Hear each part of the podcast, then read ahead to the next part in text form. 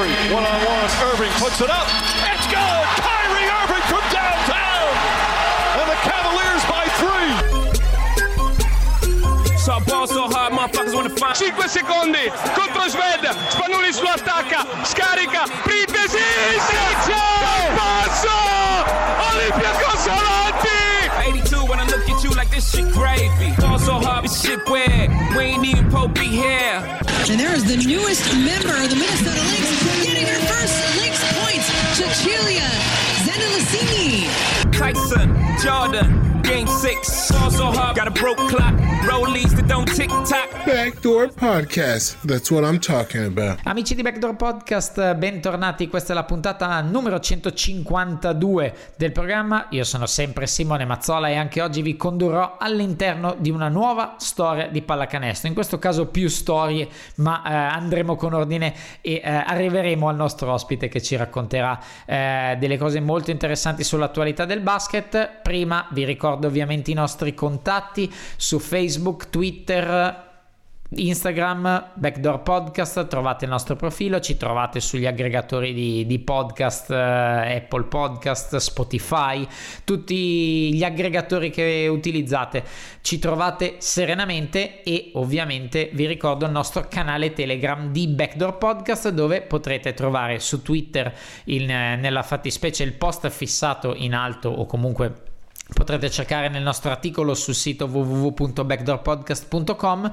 Entrate, potete entrare, l'entrata è assolutamente libera. Abbiamo raggiunto i 100 utenti proprio in settimana, quindi eh, si discute di pallacanestro, di Italia, di NBA, di Eurolega, di NCAA nella fattispecie in questo periodo. Sì, eh, veramente aperto a tutti. Si discute se volete condividere con noi la passione per la pallacanestro e le vostre idee. Andate sul canale Telegram, cercate Backdoor Podcast se volete il link diretto, ovviamente come vi dicevo, il tweet fissato sul nostro profilo oppure l'articolo all'interno di www.backdoorpodcast.com. Prima di cominciare c'è eh, da ricordare ovviamente Racker Park Basketball Store, via Washington 82 a Milano, il negozio del basket, partner di, di lunga data da back, di Backdoor Podcast. Eh, andate sul, sullo store per comprare ovviamente tutto quello che c'è nel negozio e riceverlo a casa co- gratuitamente con 40, almeno 40 euro di, di spesa. Con il codice promozionale Backdoor Podcast prima del checkout potrete ricevere quindi un ulteriore sconto.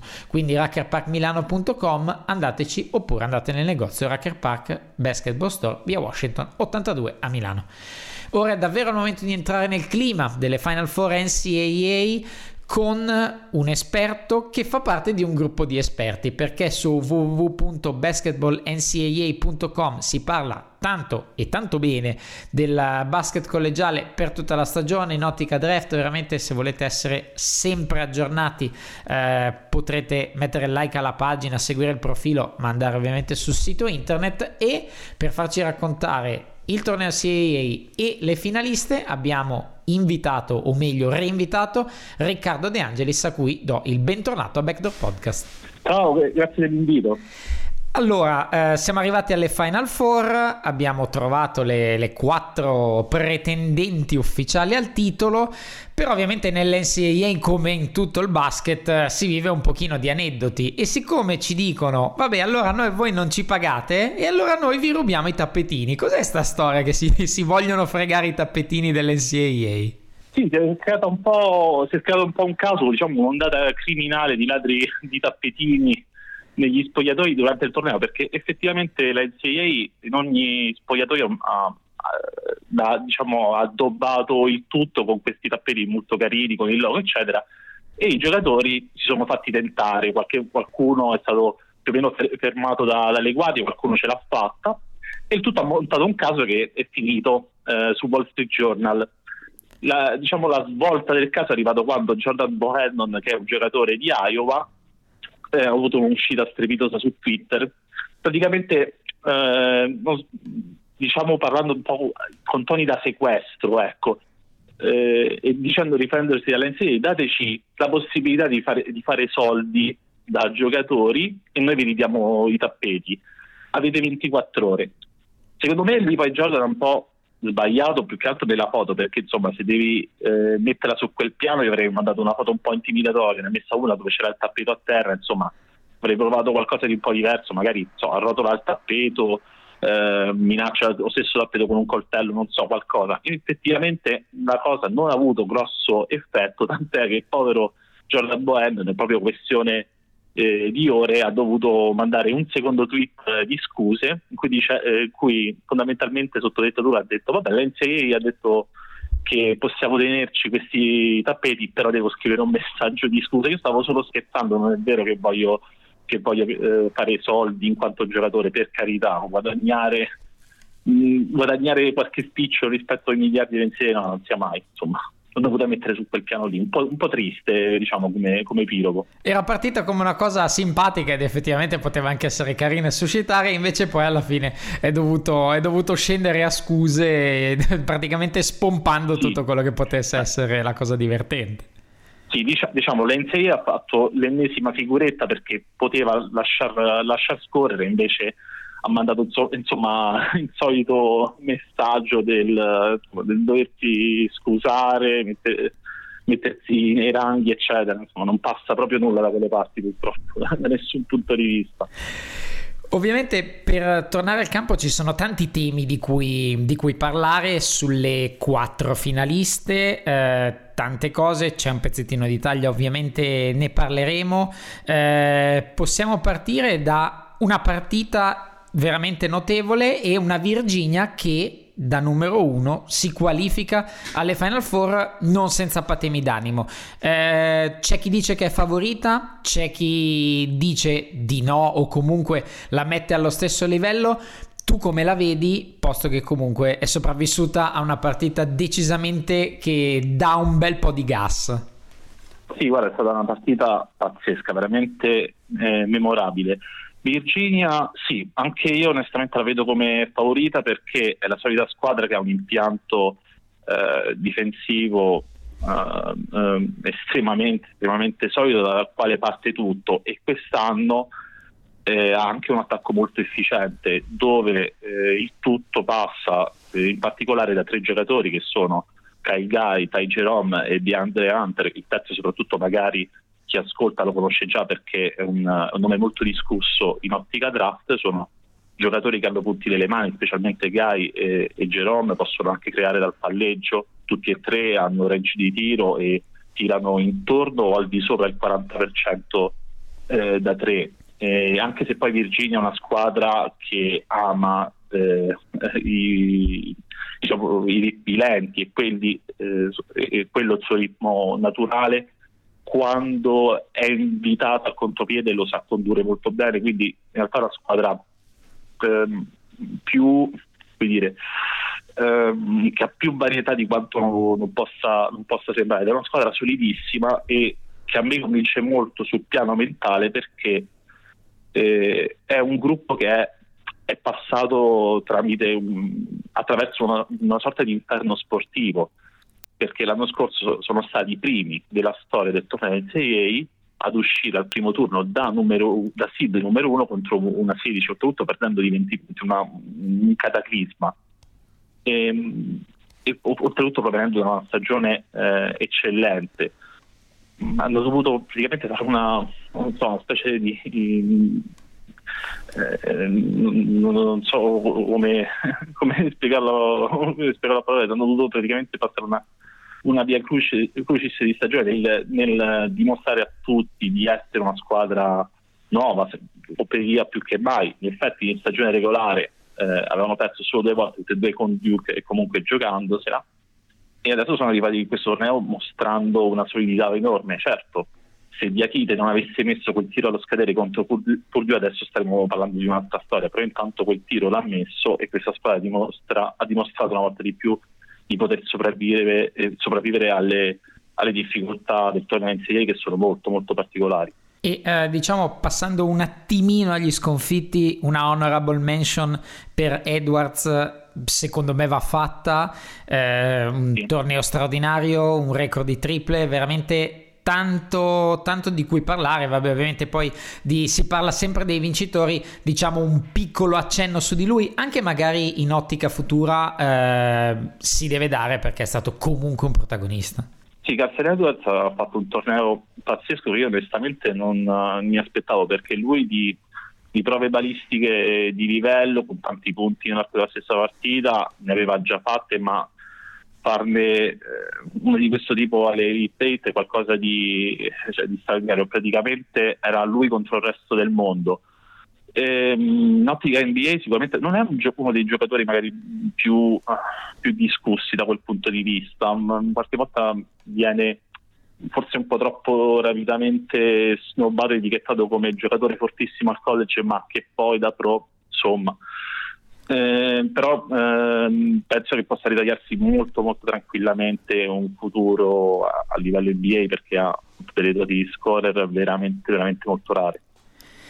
E eh, passando a, se vogliamo, la Cinderella, ma chiam- la, chiamerei, la chiamerei tale solo con molte virgolette, Auburn arriva alla grande, un pochino inaspettato, ha messo in fila Kansas UNC e Kentucky. Nel, 99, nel 97 lo fece Arizona e vinse il titolo. Corsi e ricorsi storici che ovviamente ancora più nel mondo del CAA sono difficili da, da prevedere e difficili eventualmente anche da confermare a livello di tradizione. Però è stata un, decisamente una cavalcata eh, trionfale. Si può dire che comunque vada sarà un successo o secondo te veramente arrivati fin lì ci possa essere quella che ogni tanto viene chiamata la squadra del destino? Ah, guarda, Auburn per tutto l'anno e a maggior ragione in questo torneo in sé è proprio un'imprevedibilità fatta a squadra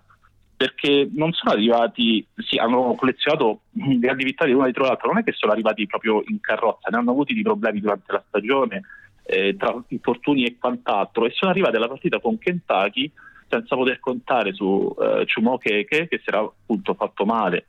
cioè, si, ha, avuto, ha subito un infortunio grave proprio nella partita precedente e l'hanno vinta pur non giocando esattamente secondo il proprio stile preferito perché è una squadra che che ama, che ama correre, ama, ama tirare da tre, vive delle proprie folate offensive, eppure è riuscita comunque a trovare un modo per vincere tramite quelli che sono i due trascinatori della squadra, cioè Bryce Brown, eh, Jared Harper, una, coppa, una coppia di, eh, di guardie undersized che eh, insieme hanno segnato 50 punti su, su 77 di quelli appunto segnati contro Kentucky. Eh, io fra Auburn e Virginia punterei più sulla solidità di Virginia. Però effettivamente Auburn è un po', un po una scheggia impazzita perché eh, sono capaci di, di, grandi, di, grandi, parziali, sono una squadra um, in un certo senso dire, resiliente, veramente che sa resistere eh, mentalmente alle difficoltà e può sorprenderti a partire in corso. E pensi che eh, la presenza di Oche, che dopo la sfortunatissima eh, calamità che gli è successa contro UNC, abbia dato quel boost, quella spinta ancora in più per dare ancora qualcosa, uno step up, un passo avanti alla squadra e farla vincere? Perché ovviamente credo che a livello emotivo vedere un compagno che c'è, che arriva alla partita nonostante la situazione per ovviamente fare il tifo ed essere presente, beh, per chi è in campo potrebbe essere una bella pira di adrenalina. Sì, hai fatto, no, hai fatto assolutamente bene a sottolinearlo perché dal punto di vista emotivo è stato sicuramente un fattore perché dal punto di, dal, punto di vista tecnico ovviamente non poteva eh, che essere un problema la sua assenza e questa è una cosa che appunto eh, da avversario diciamo, dovrebbe preoccupare ancora di più nel trovarsi davanti una squadra del genere che è una squadra incredibilmente affamata e competitiva e che diciamo come, come carattere è proprio eh, rispecchia in pieno il suo, il suo allenatore, ecco, si dice che poi i cani assomigliano ai padroni, adesso non vorrei chiamare questi giocatori cani, però qui c'è un po' un rapporto del genere, questi giocatori assomigliano veramente tanto al loro allenatore che è Bruce Curl, che è una, una personalità di poco eh, vulcanica come, a, livello di carattere, infatti sarà un bel crash of styles non solo fra, fra, le squadre ma anche fra gli allenatori quella semifinale perché da un lato avremo Bruce Perle che è pezzo giustamente eccessivo, che urla, sprayta, delle mimiche facciali eh, assolutamente esilaranti, dall'altra, dall'altra parte hai Tony Bennett che mh, tra fascino e portamento è un po' una, una via di mezzo tra so, un Josh Clooney e, e Flanders dei, dei Simpson, non so, proprio una cosa del genere. No, diciamo è il fascino estetico di Clooney, però ha quella. diciamo, sì, è, è di Sharma Flanders poco, eh. Esatto, almeno esteriormente. Esatto, poi... perlomeno esteriormente, mettiamola così. No, no, sicuramente. E quindi effettivamente capita nello sport in generale, eh, forse nel basket un pochino di più che quando succedono queste cose si, mm, si, la squadra si compatte e dia veramente qualcosa in più. Poi ovviamente eh, questo effetto generalmente è estemporaneo, magari dura poco e come dici tu poi alle Final Four eh, la mancanza si sentirà più della presenza spirituale, quindi poi ci dovranno essere veramente tante altre cose che serviranno oltre magari un pochino di allineamento degli astri per, per permettere di andare avanti. Ora vorrei passare a il virgolettato derby italiano, Texas Tech contro Gonzaga. Partirei dagli sconfitti di Rick Foyce, che conosciamo tutti eh, anche per la sua presenza in nazionale e forse questo eh, ha aiutato a farlo conoscere un po' di più, anche se onestamente non aveva necessariamente bisogno di quello. Eh, Gonzaga, che nel mio bracket eh, da molto supposto esperto avevo dato come vincente, si ferma da seed numero uno eh, ti un, ti chiederei una piccola analisi, soprattutto anche sui talenti a disposizione della stagione di Gonzaga e cosa le è mancato per, per fare quell'ultimo passo per arrivare alle Final Four. Vabbè, sì, Gonzaga purtroppo diciamo, il loro ultimo capitolo è stato un po' triste, però è una squadra che ha disputato una stagione eccellente poi se parliamo di nomi eh, ovviamente di, in termini di futuribilità non si può non passare da un prospetto come Rui Hashimura per caratteristiche eh, fisiche e, e, e tecniche, eh, sicuramente qualcuno destinato a una, una carriera importante. E, mentre ecco, un nome che magari non è stato fatto abbastanza secondo me durante la stagione per quanto riguarda Gonzaga è quella di Brandon Clark che eh, opinione non, non necessariamente fra le più popolari però abbastanza riscontrabile, forse è stato lui il vero MVP di Gonzaga in questa stagione, un giocatore di una capacità per impattare la partita su entrambe, eh, entrambe le metà campo e con una costanza eh, una costanza incredibile dalla prima all'ultima settimana di stagione davvero, davvero non si è vista. C'è stata una stat che tornata, tor- eh, cicciava fuori ciclicamente durante la stagione in cui si sottolineava che Clark avesse più stoppate eh, date che tiri sbagliati nel corso dell'anno, il che dà un po' la dimensione del, del suo dominio. Ehm, lui è ecco, sicuramente un giocatore che può magari un po' sottovalutato, ma penso proprio che a livello pro in NBA può, può essere molto molto utile. E per quanto riguarda quella partita, Gonzaga l'aveva messa su, sui binari giusti nel primo tempo perché si è, giocato secondo, secondo, il loro ritmo, secondo la loro volontà in attacco, però aveva chiuso quel primo tempo, adesso vado a memoria, um, per non sbagliarmi, aveva chiuso appena sopra di due punti. E quello, scusa, hanno finito un po' per pagarlo perché Texas Tech è rimasta sempre aggrappata alla partita pur non potendo fare la propria partita e piano piano, progressivamente nel secondo tempo è riuscito a fare la differenza con la propria difesa che è appunto il marchio di fabbrica di questa squadra. E uh, a tal proposito, uh, ovviamente adesso passiamo nella sponda dei vincitori. Uh, hai scritto proprio oggi, per chi, diciamo ieri, per chi ci ascolta nella nostra canonica giornata del mercoledì, un articolo su, su Moretti e eh, vorrei invitare soprattutto nella, nell'analisi, nella tua analisi molto, molto approfondita cui, di cui ovviamente ci racconterai qualcosa eh, su www.basketballncaa.com che vi consiglio assolutamente anche se siete rimasti un pochino indietro di andare a rileggervi tutti gli approfondimenti fatti maniera, in maniera molto molto qualitativa. Eh, Manuel Follis che abbiamo ovviamente conosciuto nostro amico ha detto su un post di, di, di Facebook ha detto detto sì, tutti avrebbero detto che sì, tutti dicevano lo sapevo, lo sapevo, però alla fine chi lo segue dall'inizio, tu l'hai seguito dall'inizio, tu hai sempre... Eh, portato la sua candidatura come giocatore importante di Texas Tech, in molti non lo avevano fatto, magari anche a ragione, però l'analisi della stagione di, di Moretti culminata con le triple fondamentali, i tiri liberi, è, è, qualcosa di veramente importante. Come tu scrivi nell'articolo, lui per fare i 100 tiri liberi al giorno gliene bastano 103. Quindi, ovviamente, l'esercizio, l'allenamento e anche lo stesso Moretti ha detto: l'allenamento, la consapevolezza del lavoro che c'è dietro al mio gioco ad avermi eh, permesso di tirare anche se ho sbagliato quello precedente o prendere un tiro con convinzione quando pesa e questo in questa partita nella fattispecie lo ha fatto più volte. Quindi a prescindere dal l'avevo detto non l'avevo detto eh, è un momento importante per Moretti in sé molto esemplificativo per tanti altri eventuali giocatori che potrebbero fare il suo corso eh, e potrebbe far riflettere anche un pochino sul, uh, su, in ottica Italia il suo miglioramento è stato veramente notevole. Sì esatto guarda mh, Moretti ha fatto una stagione straordinaria da diversi punti di vista e,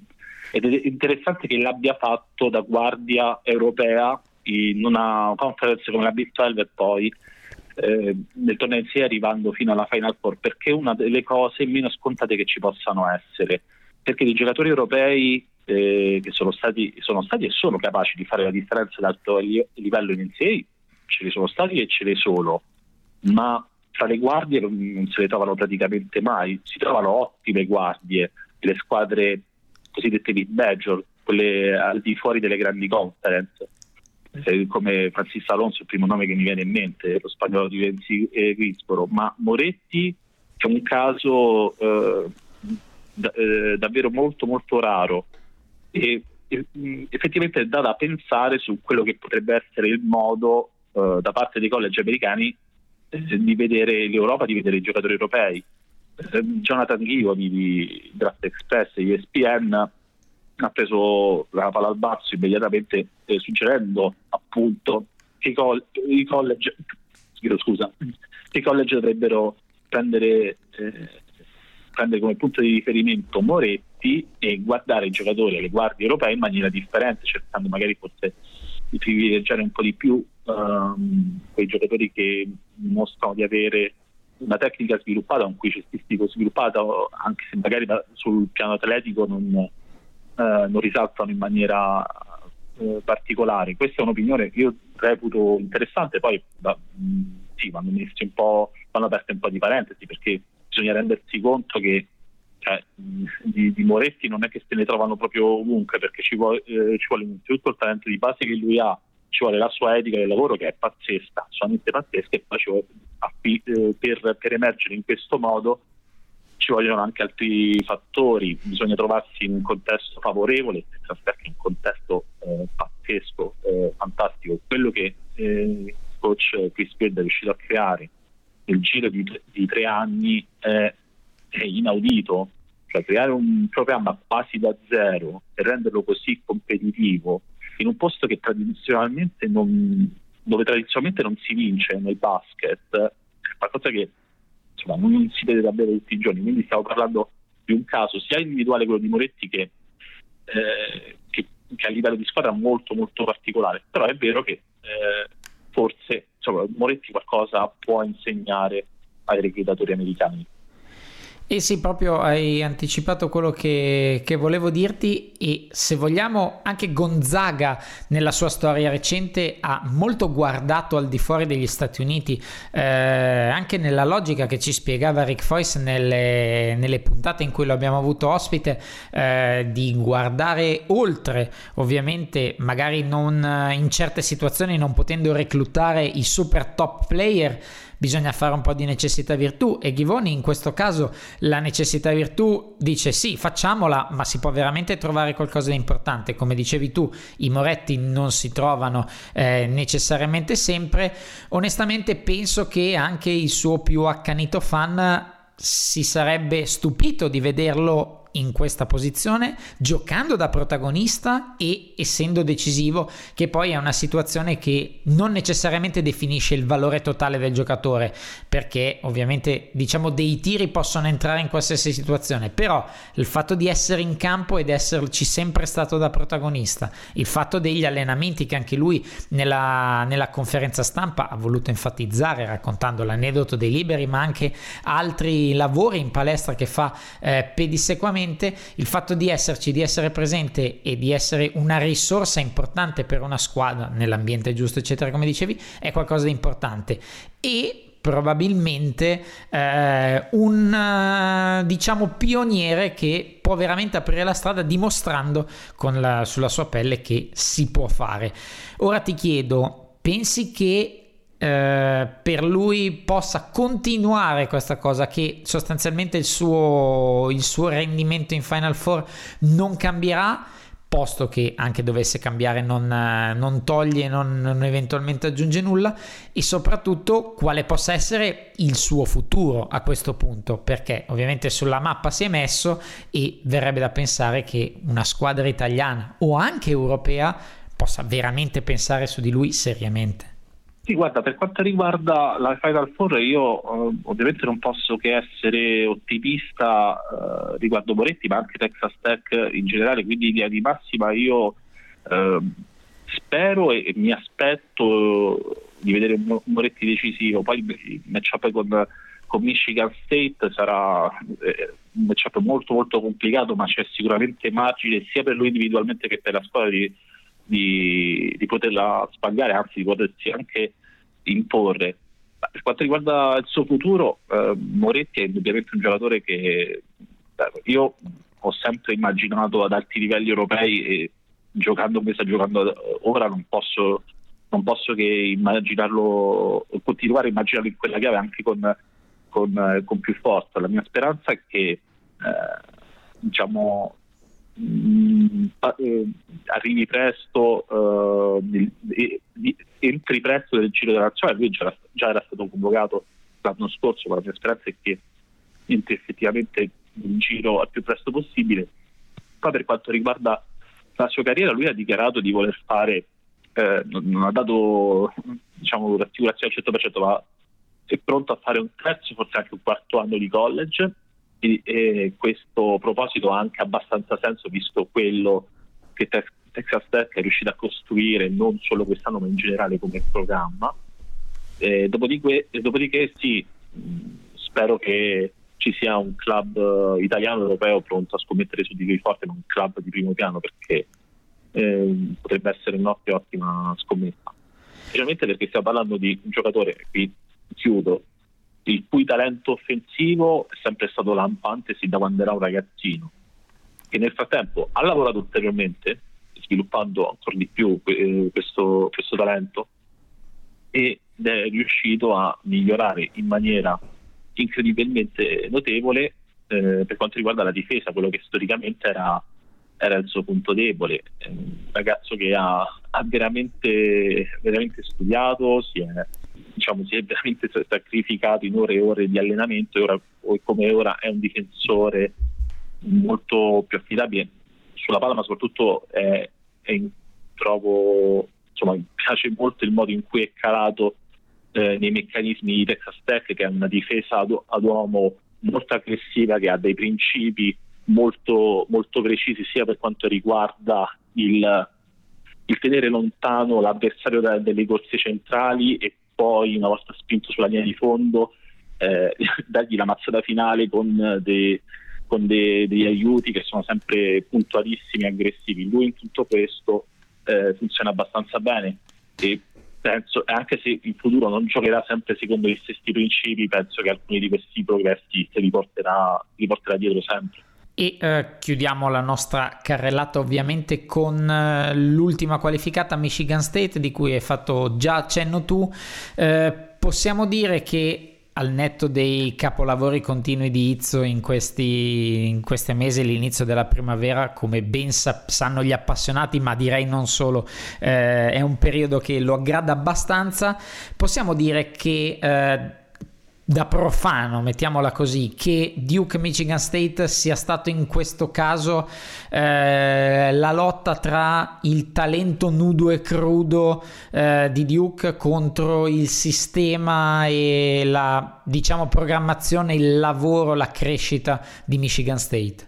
Sì, in un certo senso eh, si può dire, sono due approcci molto diversi del modo in cui si costruisce una squadra nel corso degli anni. Eh, Izzo ha puntato tutto su, eh, sull'esperienza accumulata anno dopo anno fino ad avere un gruppo di veterani, mentre eh, Coach K fondamentalmente ha, uh, ha puntato tutto sull'ammassare il più, il più alto tasso di talento possibile tra i giocatori eh, in, entrata, in entrata e anche in immediata uscita al college, visto che parliamo di, di one and done, eh, e il risultato vincitore, anche perché eh, Coach K eh, penso, guarda, penso, che abbia fatto un lavoro abbastanza mediocre. Eh, non, non, amo i giudizi, cerco di evitare i giudizi tranchant eh, soprattutto dovrei farlo, so che dovrei evitare anche quando si parla di, di uno insomma come Coach K, però oggettivamente eh, avendo eh, visto Duke un po' per tutto l'anno è proprio difficile allontanare eh, l- la, una sensazione sarà sempre lì che questa squadra fosse un po' un'eterna incompiuta, una delusione, perché se si fa confronto tra quella che poteva essere la Duke di inizio e quella vista alla fine dell'anno non abbiamo visto una squadra eh, che è migliorata, non abbiamo visto una squadra capace di essere squadra, ma un complesso di individualità incredibilmente talentuose, ma che sia soprattutto a metà campo offensiva, magari anche in difesa ogni tanto, eh, hanno finito per cozzare l'una con l'altra. E queste, questo l'ha pagato caro. Per carità, parliamo sempre di una squadra che ha perso una, un incontro di elite di un punto, però è, è, è impossibile non chiedersi chissà se questa squadra con magari un tiratore in più, magari con qualche spaziatura un po' più eh, un po' meglio eseguita, magari eh, senza dover andare sempre per forza da Erge e Barrett per l'ultimo tiro, visto che ne ha sbagliati parecchi gli ultimi tiri. Insomma, viene da chiedersi se non, non, fosse possibile vedere una squadra, squadra migliore, vedere quel, quella quell'armata invincibile che tutti immaginavano a novembre.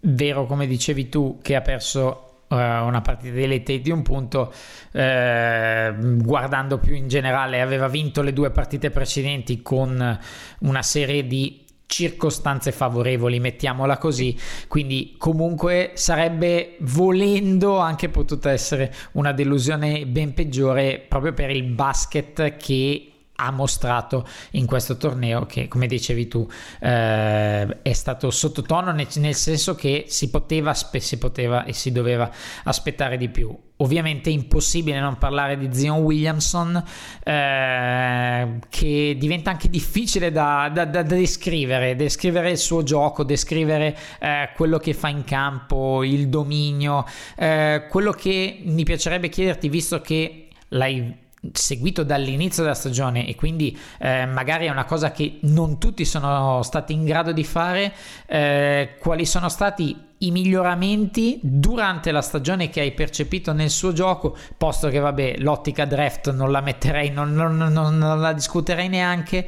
eh, e qual è la sua caratteristica che eh, magari salta meno agli occhi ma è di un, una notevolezza incredibile. Ma guarda, mi di progressi veramente sensibili in corso d'opera eh, di progressi davvero eh, dire, veramente visibili in corso d'opera non, non mi sento elencati perché quelli che sono i suoi punti di forza, che si sono consolidati nel corso della stagione, erano chiarissimi sin dall'inizio, e così come eh, i suoi punti deboli, che poi quando parliamo di punti deboli con Taio Williams significa proprio cercare il pelo dell'uovo, eh, visto il tipo di, di, prospetto che abbiamo davanti. È un giocatore eh, che in ottica pro credo sia di una versatilità, eh, cioè potenzialmente di una versatilità devastante. Eh, poi ovviamente il suo modo naturale è quello di 4, però eh, in un contesto di small ball può essere anche un centro assolutamente devastante per le, per le doti, doti, atletiche quasi sovrumane che ha. È un, giocatore che non può, eh, non può fare altro che migliorare per quanto riguarda l'allargamento del range di tiro. Lui è già eh, non, ha, non, ha, avuto grosse percentuali da tre, però è già capacissimo di mettere delle triple piazzate. Mi piacerebbe forse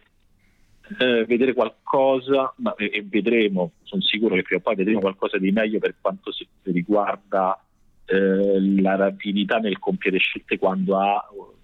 palla in mano, lontano eh, dal canestro, però questo, questo giocatore può fare veramente fa, fa, già tantissimo di più oggi, può fare veramente veramente di tutto nel futuro prossimo. E eh, prima di, di, chiudere totalmente, ti chiedo in ottica draft invece, tra tutto l'ammasso di, di talento che l'NCA propone, chi più chi meno, se ti sentissi di spendere un dollaro o un euro, dipende dalla zona geografica, su un giocatore che potrebbe essere un, il cosiddetto steal of the draft, eh, il giocatore magari che non ci si aspetta ma potrebbe essere più adatto di altri al, al, basket NBA posto che i soliti noti sono lì e nessuno li tocca secondo te quale potrebbe essere il, il prossimo stile in base a quello che hai visto ovviamente in questa stagione? Questa è una bella domanda anche perché te, te dico in maniera sincera sono uh, essendo appassionato di, di basket to court non ragiono molto sul draft se non quando è appena finita la stagione, devo essere, devo essere onesto, sono un po' eh, diciamo vecchio quel modo. Guarda, non vorrei essere eh, ripetitivo, però eh, ritiro fuori eh, Brandon Clark eh, di Gonzaga che secondo, insomma, secondo me vale, diciamo, mettiamola così, considerando che lui non ha goduto di, dell'hype che avrebbe meritato c'è il rischio che insomma, possa scivolare più in basso di quanto, di quanto dovrebbe, anche se poi per carità tra aprile e maggio possono cambiare tantissime cose, l'abbiamo visto, l'abbiamo visto innumerevoli volte. Però ecco, se fosse un giocatore le cui eh, quotazioni non dovessero risultare in rialzo nei, nei, prossimi due mesi, uno sul quale, sul quale puntare, perché uh, capacità di, di, protezione del ferro di, e diciamo, di capacità difensive full sono, sono pazzesche. Poi sì, un attacco magari un giocatore più, più, li, più limitato di altri, ma, eh, di altri, ma assolutamente capace di fare la differenza con cose molto, molto semplici ma efficaci. Ultimissima cosa, Backdoor ti regala 10 euro figurativamente parlando, tu sei in un uh, centro SNAI, vai su www.snai.it idealmente, se dovessi scegliere puntare i tuoi 10 euro sulla vincente delle 4 rimaste, chi sceglieresti? Su, sulle 4 rimaste uh, uh, vado, con, vado con Virginia, anche se è tremendamente complicato scegliere scegliere adesso, però sì, mh, mm, la ragione che porta a voler puntare sulla, sulla solidità di Virginia. Perfetto, io ti ringrazio del pronostico. Vabbè, diciamo che non è, non è, facile guadagnarci dei grandi soldi essendo rimasti in quattro, però ovviamente la, la tua, mi interessava ovviamente sapere la tua idea. Gra- una piccola chiusa del segno della partigianeria, io dico Virginia, e lo, e lo, dico anche con simpatia perché eh, nei confronti di un altro italiano, perché non dimentichiamoci Virginia c'è Francesco Badocchi certo. che perché questa è stata la sua prima, la sua prima stagione, ha avuto eh, pochissimi minuti ma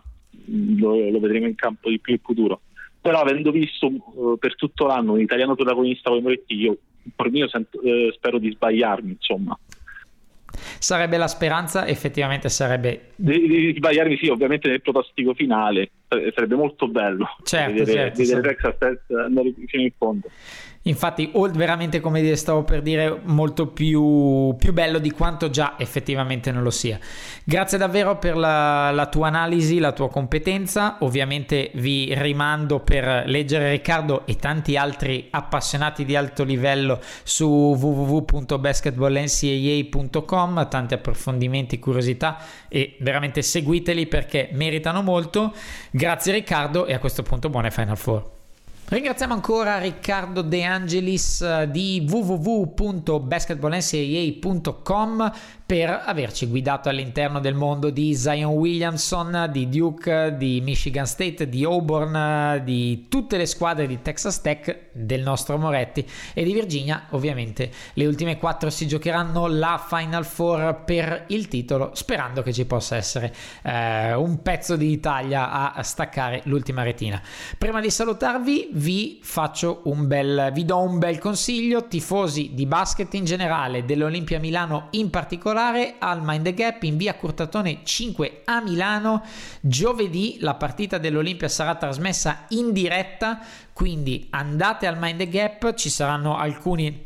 anche della redazione di Backdoor Podcast, di altri social sul basket, siti sul basket, appassionati in generale. Quindi il Mind Gap per la partita Olimpia Milano Efes Istanbul a Istanbul si gioca, partita decisiva per i biancorossi per cercare di eh, avverare il sogno playoff in un campo comunque difficile di una squadra già qualificata nell'alto livello di Eurolega. Andate Mind Gap in via Curtatone 5 a Milano, partita partita dell'Olimpia in diretta con tanti amici, tanta birra, tanti panini buonissimi, ovviamente è il miglior modo per vedere e condividere lo sport. Quindi giovedì partita di Eurolega, Efes, Istanbul contro eh, Olimpia Milano, dovete andare, presenziare e godervi veramente una serata con amici, parenti, chi volete veramente e anche qualcuno di Backdoor Podcast come vi dicevo.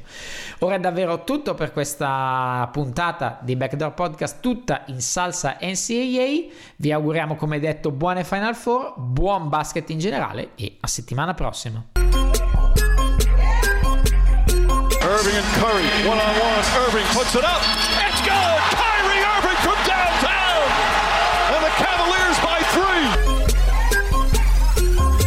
So ball so hard, motherfuckers wanna find. 5 secondi contro Sved. Spanulis lo attacca, scarica. Printesi. Sergio! Passo! Olympiacos avanti! 82 when I look at you like this shit gravy. Ball so hard, this shit weird. We ain't even Pope be here. And there is the newest member of the Minnesota Lynx getting her first Lynx points, Cecilia Zendelicini. Tyson, Jordan, game six. So hard, got a broke clock. Rollies that don't tick tock. Backdoor Podcast. That's what I'm talking about.